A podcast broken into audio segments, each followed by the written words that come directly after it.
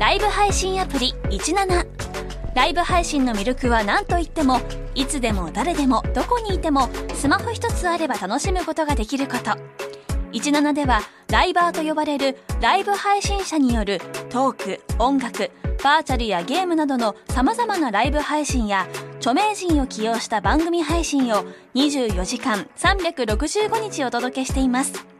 さらに現在17では月曜日から金曜日の「オールナイトニッポンゼロをリアルタイムでライブ配信中パーソナリティやスタジオの様子を映像付きでお楽しみいただけるほか17限定のアフタートークもお届けしていますぜひアプリをダウンロードしてお楽しみください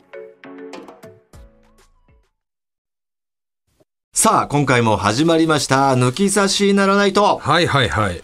えー9月19日になりましたかね。最近ね、ちょっとヤフーニュースとかでね、おあの、ユユタボン、少年革命家ユタボン、ちょいちょい、まあ、ヤフーニュースあたりでは、記事の、えーなんつうの、込み出しみたいなのでは、ちょいちょい出てくるよね、ユタボンと、JJ と言われる、その、えー、ジャガ横田の息子あたりは、まあ、ちょこちょこ同じぐらいの頻度で うん、出てくるんで。出てくる率あるよね。俺はあのそんまあ、なに見てなかったんですよ、俺も。俺 JJ の方が気にしてんのよ。あ、俺そっちほとんど見てないな。逆に。JJ の方がほら、ハルクと一緒の年だから、うんで、受験も同じで、うんいろんな受験でこうやって戦ってるから、ちょっと興味があるから、俺はたまに覗いてたけど、作調整でしょ？結局そうみたいで、あんままあ、言う、言うもんじゃないっぽいけどね。公表はしてないからさ。あそういうこと公表したのかもう。してんじゃん。もうおおじさんが言ったのか。うん。お父さんが最近削除制でした、みたいなうんうんうん。ことは言ってたわ。そうそうそう。だから甲子園出たわみたいな。言そうそうそうそってたよねう。。うん。で、俺は片やそのユタボンの方をユタボンは全く込み出しにこう、俺は目通すけど、記事を追ったことはない。俺もあんま追ってなくて、でもすごいなんかちょこちょこなるじゃん。なるね。まあ簡単な俺の知識だと、まあその不登校の自由？うん。不登校しちゃっていいだろっていうことを訴えてる子でしょ？そうでか、まあ一応まあルフィみたいな麦わら帽子そう麦わら帽子かぶってかぶってぐらいのニュアンスです。で、えーっと、中、小学校、中学校行かないで、うん小実際何歳なの？今中2かな。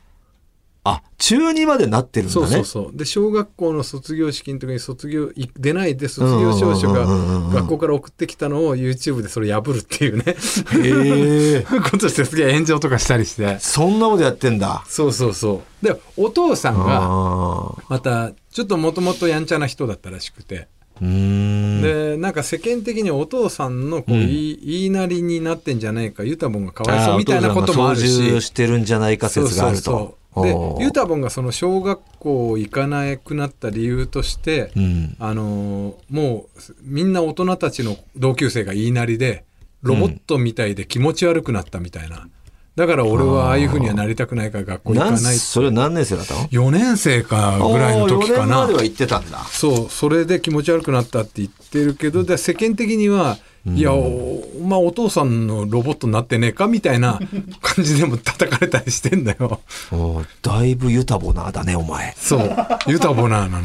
そっからちょっとね。であのー今またねすごく話題になってるのがクラウドファンディングで、うん。ユタボンスタディー号っていうのをね、うん。えー車を、ほまあ、キャンピングカーなのかな？わかんないけどでクラウドファンクラファンでそれでお金を集めて、う。うんうん。でそれで全国を回ってうん。で全国の不登校のうん。このところに行ってうん。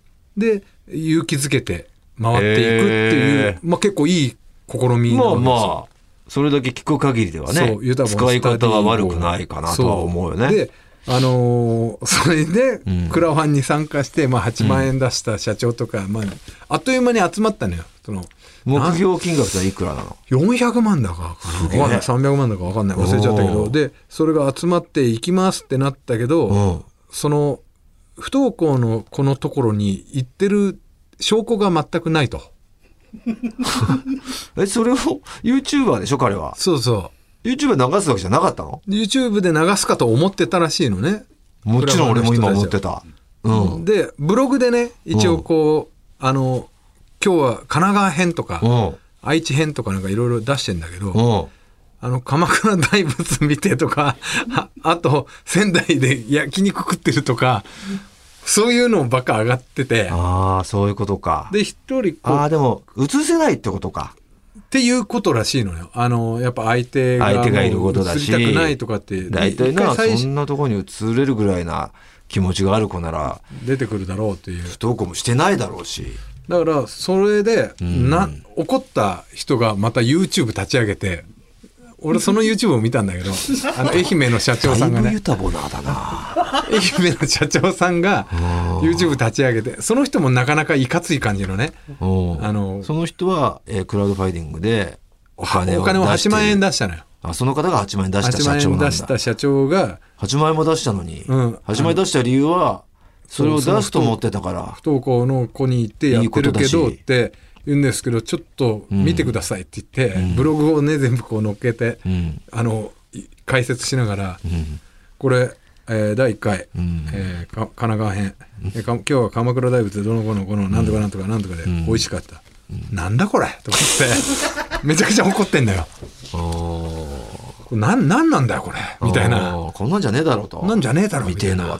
そう俺はこの修学旅行のためにお金出したわけじゃねえんだよみたいな感じでなって怒っててで、他のねアンチがいてアンチがそのね、うん。あのーお前言ってねえだろ本当にとか言うのは良くないっていうのは分かる。うん。でも俺はお金を出してるんだと。うん。で俺は言う権利はあると。うん。言うから俺はこうやって、うん。これおかしいどう思いますか皆さんみたいな感じでね、言ってんのよ、ん。その社長はね、うんでももっとものことなのよ。うん。でそれで連絡をしても全然返ってこないみたいになって、うん。で最近では、現金書き留めでその8万円突き返されて もう言うんじゃねえみたいな感じになってて。返してきたんだ。そう返してきて。おおめえにもう言う権利はねえよみたいな感じでそれで言われてまたムカついてあげたりとかしてて、ーでそれと並行してね、ん。あのアベマかなんかで、うん。あのレペゼンフォックスってレペゼン社地球うんうんうんもともとで DJ 社長とかがやってる、あの番組でなんかマネーの虎のなんかリバイバルみたいなので、うん。そういうのがあって、ん。でそれの一応ジャッジするレペゼンの人たちがいて、うん。でそのチャレンジャーみたいな感じで、うん。ユタボンが出てきて。うん。でハーバード大学に行きたいから、うん。1000万円。1000万だっけな？値段はちょっと覚えてないけどまあ1000万円欲しいって言ってでそれでじゃあプレゼンをするんだけど、うんその中の流れで「えいや今のとりあえず学力ってどんなもんなのか?」って言って、ままさかとは思うけど、うんその「九九をお願いします」って言ったのね。おそしたら急の段でつまずいたのよう おうユタボンが。で「えみたいになって。でとりあえずハーバード行く前にちょっと九九を覚えた方がいいんじゃないかって言って、でじゃあ目標金額をあの算数のドリルということで600円欲しいですって言って、マネー成立して ほんで600円もらって帰ってったみたいな感じになったの。だそれがすげえ話題になって炎上して、まあアンチからまた。うん。どハーバード行く前にやばくないって。うん。で中学校2年生で九九言えないってみたいなとか、うん。結構ざわざわしたのよ、うん。世の中的にね。うんでそれがなった時に、うん。それがユタボンツイッターにそうやって回ってきて「お前やばいな」みたいなこととかこう入ってきたの。うん。じゃあユタボンが、お前本当にジョークがわかんねえバカどもが多いなみたいな感じでちょっと煽りな感じで、うんエンタメでやってるエンタメにも気づけねえのかよみたいな感じでこううん。レスをしたのよ。ん。でそれでますます、いやおそれはそれで言っちゃいけねえだろみたいな、うん。それはじゃあエンタメだとしてそれは演出とかレペゼンの人たちを裏切る行為だよ。そのう番組の裏側を言っちゃうのはみたいな感じでまた最年少したのね。で俺それ見てって思ったのが、あのエンタメ一応我々もエンタメ業界にいるわけじゃないですか。でエンタメでよ思うのって、あの例えばだよ、うん。めちゃくちゃこわもてな人がうん。すっごく優しかったりとか、うん。例えばすっげえ怖え顔した人が声高かったりっていうのって、ギャップがあって面白いじゃん。うんだクロちゃんなんかそうじゃん。うんあんなこわもてだけど、クロちゃんですっていうずっこける感じ。新喜劇とかそうじゃないですか。で、あとは新喜劇で言えばね、道安江さんみたいなこうおしとやかな女性みたいな方がこう「てめえいい加減にしろふざけんじゃねえよ、なんとかなんとかもう帰れ!あら怖いずっこけみたいな、そのギャップがこうエンタメだと思うんですよ。でこの人怖そうだなが優しいとか。だけど今回のこのユタボンの件に関して、あのククできない俺がククできないわけないっていうのって、そんなことないなって思ってしまうところがあると思うんですよ。ククできなくてもおかしくないよね。できないかもしれないねかもしれない人がマジでククやらせてしまったらできなかったって、やばいなってなってると思うの。で、これってエンタメとして成立してないのよ。まあね。だできなさそうな人がマジでできなかったってこれエンタメじゃないと思うのよ。うん。例えばだけどあのホリエモンホリエモンさんが、じゃあクック行ってみって言ってクックできなかった。いやまたまた。いやこれ演出エンタメになると思うん。だ。だひろゆきさんとかがクックできない、アルファベット全部言えないとかって、エンタメにまあ面白いか面白くないかは別として、なわけねえだろみたいなエンタメになるんだけど、ユータボンクックできないってエンタメになってねえんじゃねえかって俺はすげえ思ってて。まんま感ある。まん、まんまというか、ももしかしたら、その可能性あるよねって。だから、めちゃめちゃ怖い人が出てきて、この人反社かもしんないって思うのと一緒で。で、実は弁護士でしたとか言って、ズゴーみたいになる。それが、まあ、エンタメっちゃエンタメじゃないですか。めっちゃ怖い、こわもての反社っぽい人が弁護士はエンタメ。えんおい、弁護士かいみたいな。だけど、反社っぽい人が反社である可能性あるよねって。ユタボンってクックできない可能性あるのが、本当にできなかったんだっていう、こう、エンタメ、それエンタメと思えないぜって、演出としてって、俺はそれを見て思ったんだよね。うん。これはどう思いや、だから実際のところはね、ううん。それだけをどどうしようエンタメにはなならない感じだからら演出じゃなさそうな気はするけどね。するし、だからそれユタボンがこうエンタメもわかんないようなって言ったら、ユタボンの、ごめん、俺全然アンチでも何でもないし、恨みも何にもないんだけど、ユタボンエンタメやってる人間から言わしてもらえば、それってエンタメになってないよっていうのを俺はちょっと言いたかったなって。まず？まずあうーん。この場を借りてねこ。の場を借りて。ユタボナーとしては。ゆうん、ユタボ俺としてはしては本当どどどっちでもどうでもいい話だけど、ユタボナーとしてはやっぱそこは言いたいってことだよね。俺ユタボナーでもねえんだよ。いや長年ユタボンをずっとこう追ってきた男としてでしょ？長年も追ってないの。最近だけなのよ。そのククのユタボン俺は支援してたけどと。支援もしてなくて熱い気持ちで見て俺マジでたけどフラットなのよここだけはじゃあじゃあフラットなのよ。そのククの記事見て どんの。どんな人なんだろうと思ってちょっと掘り下げたのよ。ずーっと追いかけてきてるわけじゃなくて。うんなるほど、うん。まあそうか。まあエンタメかエンタメじゃないかで言ったら確かにエンタメ性は低いよ。低いよね。小学中2ぐらいで学校に行ってなかったから、もしかしたらククできないって。ククはできないかもしれないはあるから。あるんだよね。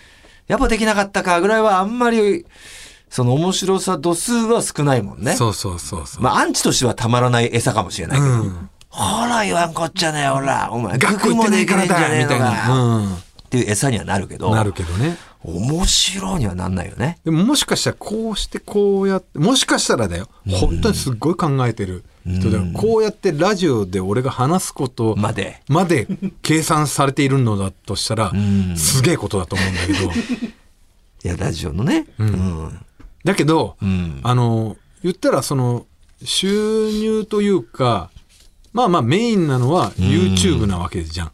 うんうんそう。でそこで発信していってるからうん。うんまあ他でもあるとは思うんだけどうん。他の SNS で使ってうん。ブログかなんかもあるかもしれないんだけど、うん。でユータボンって言ったら YouTuber として一応なってるわけじゃん、うん。どんくらい登録者数いんのかなって思ったのよ、うん。15万人で、あえーって思うでしょ？俺もう100万ぐらいいってんのかなと思ったら言ってんのかと思ってたよ。あ15万なんだ。おあだからこの炎上してすごくやってんのかなとかを考おーなるほどね。だからそんなもんなんだえてね。こういうふうに俺が話すことも込みでそういうのを狙っているだとしたらうん。15万ってことはないんじゃないからこのまんまなのかなとかいや俺はさらになんだろうお前がユタボナーとしてここで話して俺ユタボナーじゃないんだよな増やしてあげようとしてるというぐらいの気持ちまで俺は読んでるけどね。いやいやははーんっつって。俺が？多分だって15万はかわいそすぎる。この面白い、そのなんだ、エンタメは知っていただきたい。いや、俺本編見たこともないんだよ。宣伝しようのお前の意向まで俺は組んでるね。本当に本編も見たことなくて、あの、ニュースのあの記事だけを見てるだけなのね。まあまあ。まあまあじゃない。で、あと、ユタボンを支持してる人たちのことをユタボナーっていうのかもわかんないし。それは俺も知らないけでど。別に俺、そのユタボン支持してる、でも別にいいよ。まあ俺も相方がいたものでも俺は別にいい。うん、でしてないけどね、うん。でかといって別にアンチでもないし俺も支持もしてないから、うん。全然いいんだけど。ジェイ・ジェナーとしては、ユタボなんもうジェイ・ジェナーは確定なのねジェイ・ジェナーは確定。でいいんですね。YouTube も見てたし。し支持してるんです。見てたし、あの、木下さんとの親子のあの、あれじゃあジェイ・ジェナーはジェイ・ジェナーでしょ、変な角度からの画角の斜め上からのカメラで、うん。食卓をそれすらもうるなんかあるあるみたいに言ってるけど俺知らないから、ジェイ・ジェナーの角画角なんだけど、うん。俺、ジェイ・ジェナーでもないしジェイ・ジェイ・のも見てないしユタボンのも1秒も見てないんで。そうなんだ。15万人はそら少なすぎるもっと増やしたいっていう意向で言ってたわけじゃないのね。じゃない。あのこういうことがあってエンタメではないんじゃないかなっていうのを言いたいあそれだだけだけだったら、うん、エンタメじゃないかもね。うん。それだけ聞いて俺のそそれだけ。第三者目線の俯瞰は。それだけです、はい。支持もしてないしちょっと弱アンい。アンチでもないです。それは。一応エンタメ業界にいる端くれとしてはガチでその何？えー何大だっけ、えハーバード。ハーバードに本当ガチで狙ってたの？その。いやわかんないそれもいやガチで狙ってるとしたらやばやばいっしょこれ。あのやばいできないの。まあ、つまずくのは知らないでしょ。つまずいたとしても別にね、く、く、くの団うん。は別に9を足していけばいい話なわけでしょ、いや黒なんつまずく？足していけばいい話だから別になんか流れ、リズムでいけなくても、うん。言えるよね、絶対普通に。うん。足し算ができてれば。うん。え9て思うけど。え9 9はみたいな感じになっちゃってた？それは見たの？それは見たかな、うん、見た見た見た。つまずいたのは。どんな感じだったの？別に。たどたどしいけど言えてたのか。あごそこまで覚えてねえな。あつまずいた。あマジだったんだみたいな感じで見終わっちゃった。わかんない。ですってなるんだったら、え、足していけばいいだけだよってなるけどね。うん。うん。でも一応そのお父さんからしたら、高校の積分も解いたことあるっつって。とは言ってんのよ。ユタボンが。ユタボンが。だからあのあれはエンタメですよって言ってるんだけど、うん。その積分を解いたっていう証拠もないんだよね。そのね、バックボーン。みんな知らないね。知らないから、うん。なるほどね。だか。ら本当かどうかわかんないしあれもエンタメなの。か責任解いたことがみんなが分かってたらエンタメにはなるよね。エンタメにはなるけど、いやあれができててククできないんかいってね。うん。それは面白いじゃん、うん。積分できて、うん。九九できないって何なん？みたい9なを足していけばいいんですよ。足して9を足す？およく積分解けたなみたいになるけど。だけどその積分も後出しなわけだしさ、なるほどね。うん。まあ、だからすごいねこうあのツッコミ要素が満載なんですよ。満載ですよね、それはね。そうそうそう。まあ小学で生、中学生が。ハーバード行きたいって何？っていうのもあるし、うん。うん、まあまあ確かにその前例がないものは大体ツッコミどころ満載ですから、うん、うん、アンチももちろん出てしまうでしょそううし。そうだからでもそれは立花投手が言ってんだよね、おあーの前例がない子子だからあのこんだけみんな怖がって叩いてるみたいなこと言ってんだけど、立花投手はそのユタボナユタボナなのああなるほど。正真正銘のね。あの人は好きだからねその前例がないもので立ち向かって新たなレールを作っていく人好きだもんね立花そうそう。あの人自身がそういう先駆けだもんね。そう。で、うんあのユタボンとうん。今バチバチやり合ってるのがその社長もそうなんだけど、うん。一番やり合ってるのがひろゆきさんなんでね。へえまあ直接じゃないけど、あのひろゆきさんはユタボナに対してはうん、結構こう、うん、ああれは良くないみたいなこと言ってるんだ。よくないというかあのユーザーから、あのよく少年革命家という子がいてこういうふうになってるんですけど、みたいな、うん。もうこう来るのよ。うん。でその文を読んで、あこれなんか見たことありますけど、うん。あのー今ねそうですね、あのー世の中か日本にはねラジオで瞬き多めの真似してんじゃねえよ。世の中にはねラ義務教育があってそれ別に受けさせる義務っていうのがありまして瞬き多めでお届けしてんだよ。であの例えばトーマス・エジソンは、あのお母さんが教師をやっててせてるしな。で教師をやってて学校で会わなかったからだから、えー、と家でお母さんが 教師としてあのちょっとうまいよ。説明あの 家でね家庭学習をしててそれでいろいろなねその後の人生が開けていったんですけど。ひろゆきのモノマネを。でもこの子に関してはみたいなな感じで。いけるかなじゃないよ。るかなって言って工夫ができないっていうのはちょっと。試してるんだとしたら、やってけ。あいい。けそうだ。いけそう。いや、そうなんだ。そう。それまあアンチというか、ね、中中身は俺入ってこなかったけど、似てんなと思いながら聞いてたから。似てた？似てたよ。あそう。おできたんだ。俺。いやーということでね、藤田がひろゆきさんのモノマネを試したというところで。はい。行きましょうか、えーちょっとまあ行く前にですよ、その、全国ツアーですよ。ほうほうほちょっと情報入ってきました。券売の。うはい芳しくないと。恥ずかしいよ。恥ずかしいよ、俺は。2年前は全部大体速乾していや、まあ、速たよね乾ってことは、まあ、場所によっちゃ速乾でしたよ。もちろん、大都市系はね。もうまあで緩やかにもちょっとこう完全に完売微妙な都市というか、まあ、微妙な都市って言っちゃうと語弊があるけど、その、まあキャパでかいとか,、ね、か、キャパでかめのねとことかそういうね、岡山とか、うん大都市とまでは言えないけど、まあまあ、ど田舎でもないぐらいのところは、ゆっくりゆっくり売れてって、まあでも最終的には完売って言って、大体ほとんどが完売してって、まあまあ完売しなかったねっていうところで言うと、高知とか、うんそういうところは完売しなかったから、まあ沖縄とか。だからその次の年にはもう外されてた年なんだけど、大体もう生き残ってた年は大体もう完売まで生き残ってたのに、芳しくないみたいよ。今のところだけどね。もうやめようか 望まれてないんだよでここまで来たもう吉本がちょっとね、えー、なんつうのかな。二の足踏んで、ちょっと縮小しましょうかって言った、目論見通りになっちゃってんのよ。もうお前だけだぜやりたがってねいやいや、ふざけんな。誰も望んでねえんだおいふぜざけんなって。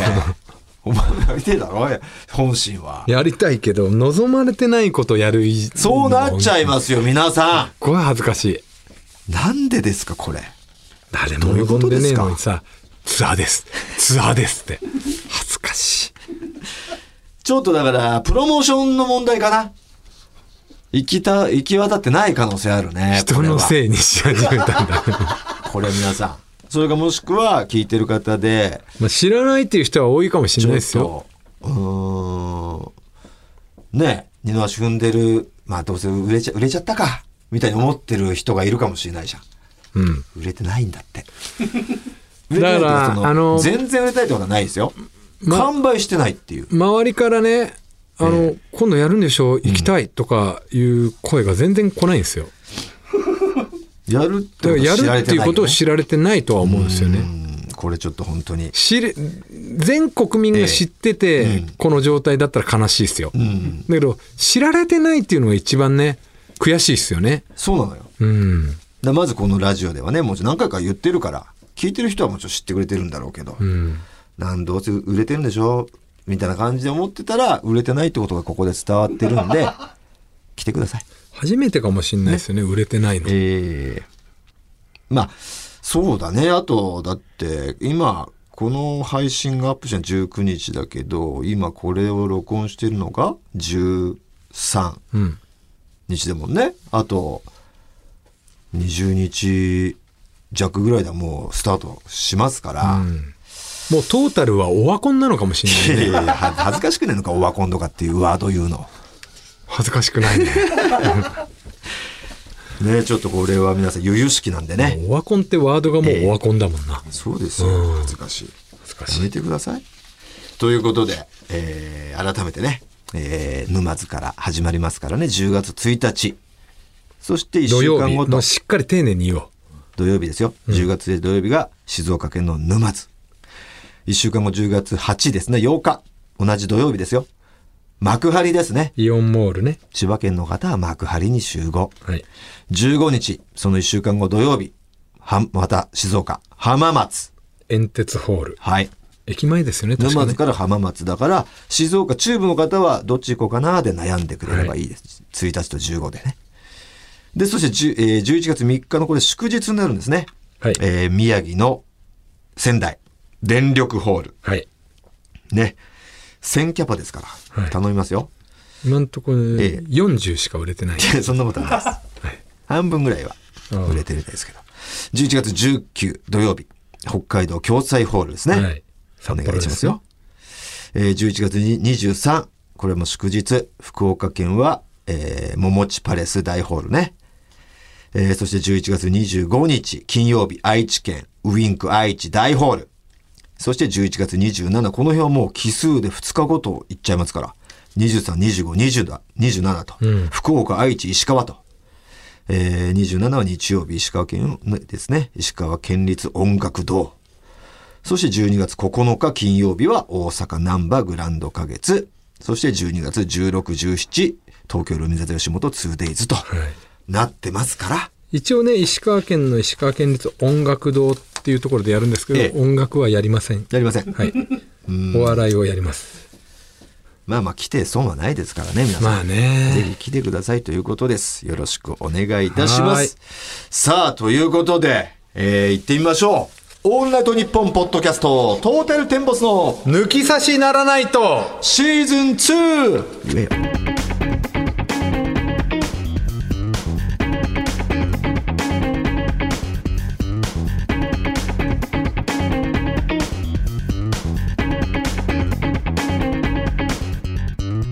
タルテンボス大村智弘です。藤田健介です。早速メール一通紹介していきましょう、ペンネーム流星から来ました、僕はコンビニで夜勤のアルバイトをしており先日もいつも通り朝までの長い勤務時間時間を過ごしていました。夜になるとお客さんも少なくなりやることもなくバックヤードでゆっくりしているだけそんな時は決まっていつも抜き差しを聞きながら、ツイッターやインスタグラムを眺めてます。ありがてえ。しかしその日は朝5時頃シュッとした男性がコンビニに入ってきたのでレジに入ろうとバックヤードから出てきました。出て行きました。そのお客さんに対してあまり注意を払っていなかったんですが23分ほど店内を歩き回った後にその男性がレジに来ました。僕は普段あまりお客さんの顔を見ないんですがたまたま目に入ったその顔を見た瞬間心臓が止まったかと思いました、うん。なんとその男性の正体はトータルテンボスの大村智弘さん。ええ。通称オムだったんです。通称オム言うな。朝オム。朝オムですか？朝オムって言うな。朝オム。朝オムじゃないよ。いた！声かけられた。なん何がびっくりしたってついさっきまで聞いていた番組のパーソナリティのが目の前にいるんです、うん僕は普段お客さんとして芸能人の方が来ても聞かないんですがつい「大村さんですか?」と聞いてしまいました、ん。するとオムは「そうです」と言ってくれました、ん。僕はあまりにも嬉しくて「聞いてます」と言うべきところを「いつも抜き差し見てます」と言ってしまいました、ん。するとオムは「抜き差し見てる?」抜き差し見てるって言ってるじゃん。笑いと突っ込んできました。いいのにそんな細かいとこ大体わかるのね。やめろやめろお前。意地が悪い。重箱の隅をつついてるみたいな感じで扱うの いろいろお話しさせてもらいあんな朝早くから若者のためにちゃんと受け答えしてくれるオムさんに対しさらにファンになってしまいました。なるほど世の女性はこうやってオムられてきたのか。数々の女を抱いてきた人間の色気を感じながら忘れられない夜勤シフトになりました。いやそんなはっきり聞くってぐらい聞かれたのよ。大村さんですか？って。レジの店員さんに。うんうん。すげえテンションで。都内？都内です。僕があのーゴルフにね行く時？行く朝早朝ですよ。あ違うな。都内じゃなかったかな。違うんかい。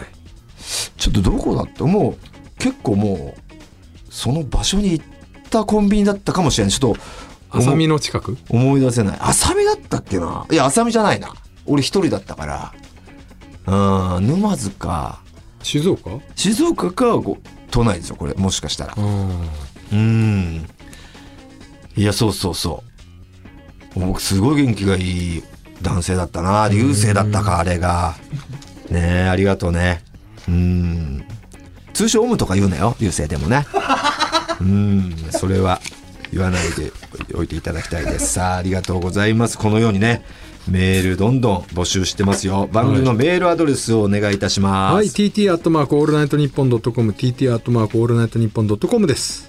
トータルテンボスの抜き差しならないとシーズン2この番組は六本木トミーズ初石柏インター魚介だし中華そば麺屋味熊のサポートで東京有楽町の日本放送から世界中の抜き差されお届けいたします。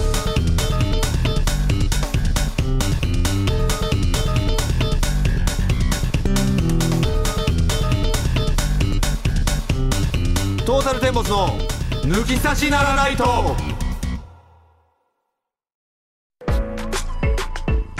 イブ配信アプリ17ライブ配信の魅力は何といってもいつでも誰でもどこにいてもスマホ一つあれば楽しむことができること。17ではライバーと呼ばれるライブ配信者によるトーク音楽バーチャルやゲームなどの様々なライブ配信や著名人を起用した番組配信を24時間365日お届けしています。さらに現在17では月曜日から金曜日の「オールナイトニッポンゼロをリアルタイムでライブ配信中。パーソナリティやスタジオの様子を映像付きでお楽しみいただけるほか17限定のアフタートークもお届けしています。ぜひアプリをダウンロードしてお楽しみください。